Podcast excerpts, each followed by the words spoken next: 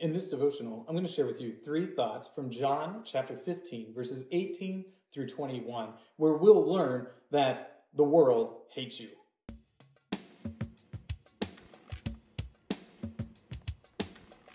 John chapter 15, verses 18 through 21 says, If the world hates you, know that it has hated me before it hated you.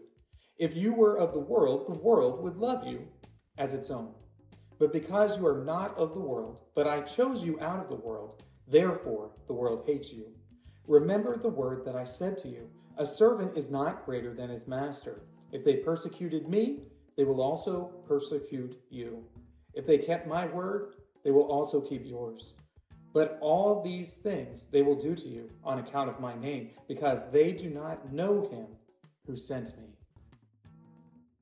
This is not a particularly encouraging devotional. I'm going to start off by telling you that the world hates you. Isn't that great? It's just good news for you to hear, right? The world hates you. They can't stand you. And here's the reason why. If you are a follower of Jesus, the world is going to hate you. Because Jesus is the light of the world, and the light of the world points out darkness. And to the degree that you are following Jesus, that is also the degree to which you are sharing light and exposing darkness as well. Because the world hates Jesus, they will also hate you if you are one of his people. This shouldn't surprise us, probably shouldn't make us terribly happy either.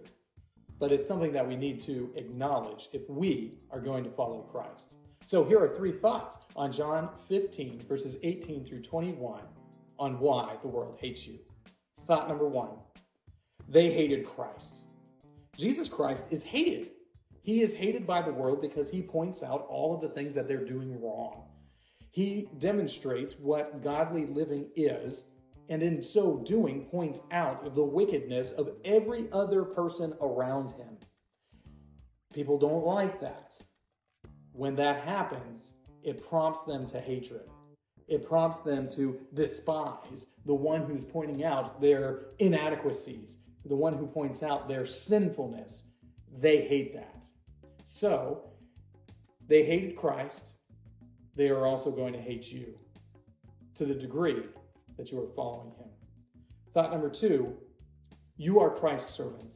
If you are a believer, if you are a Christian person, then you are the servant of Jesus Christ. And as the servant of Jesus Christ, you take your cues from your master. And when you are taking after Jesus, you are pointing out the wickedness in the world. The world hates you. You're not better than your master. And because you're not better than your master, the way they treated the master is the way they're going to treat you. So, if the world kills Christ because they hate him, and Christ is your master, we should minimally expect death as a result of serving Christ. Because God is gracious, because He's merciful, we don't always receive that. We're not necessarily experiencing persecution right now, although some of you may be. But as Christ's servant, we should anticipate being treated in the same way Christ was treated, which means being rejected. Thought number three they don't know God. If you're wondering the underlying, the real reason why Jesus Christ is hated and why you are hated for following Jesus, it is because those people who are hating you do not know God. They do not know the Father, and because they don't know the Father, nor do they respect the Father, they will despise the Son. This gets played out in Jesus' parables. This gets played out again and again, where he is explaining that the world rejects him because the world rejects his heavenly Father. So too will we experience rejection by the world. It is only a matter of time. As a believer, you will only be tolerated for so long in worldly environments before you are rejected and cast out. These three thoughts come from the assigned reading of John chapters 13 through 15. If you'd like to read through the Bible with me, you can do so by joining the Facebook group Through the Bible, where we are reading the text of Scripture together.